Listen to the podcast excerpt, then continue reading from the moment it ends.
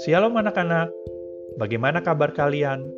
Lause berharap kalian semua dalam keadaan yang baik ya. Kembali dalam Renungan Anak GKY Mangga Besar. Renungan hari ini berjudul Tidak Membalas dari 1 Samuel 24 ayat 1-13. Anak-anak, apakah kalian tahu nama Raja Israel yang pertama? Namanya adalah Saul. Saul adalah raja pertama dari Israel.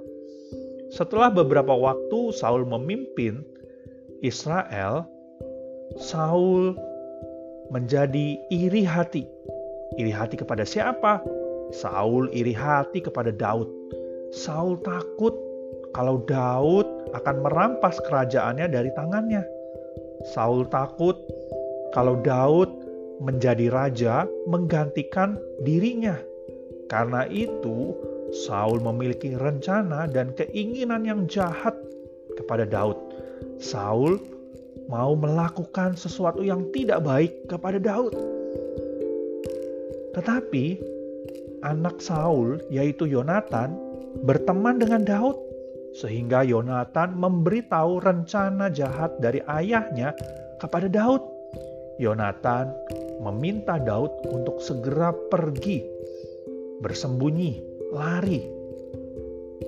Nah, setelah Daud pergi, bagaimana dengan Saul? Apakah Saul membiarkan Daud pergi? Ternyata tidak. Saul begitu iri kepada Daud, sehingga Saul tetap mencari Daud dan mengejar Daud. Hingga suatu ketika, sampailah Saul di gunung di En-Gedi. Saat itu, Saul sangat lelah. Kemudian Saul akhirnya tertidur.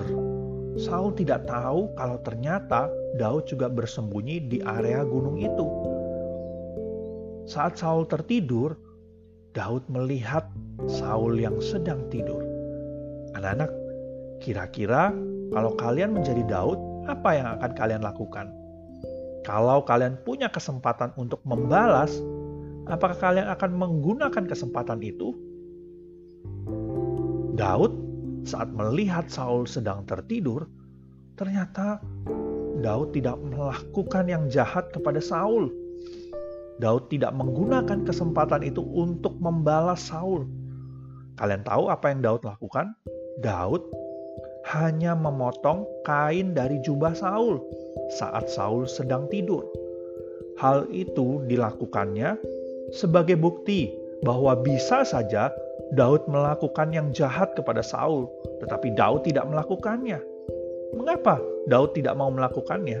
Karena Daud percaya bahwa Tuhan akan menghakimi Saul dengan adil, menghakimi semua perbuatan yang telah dilakukan Saul kepada Daud.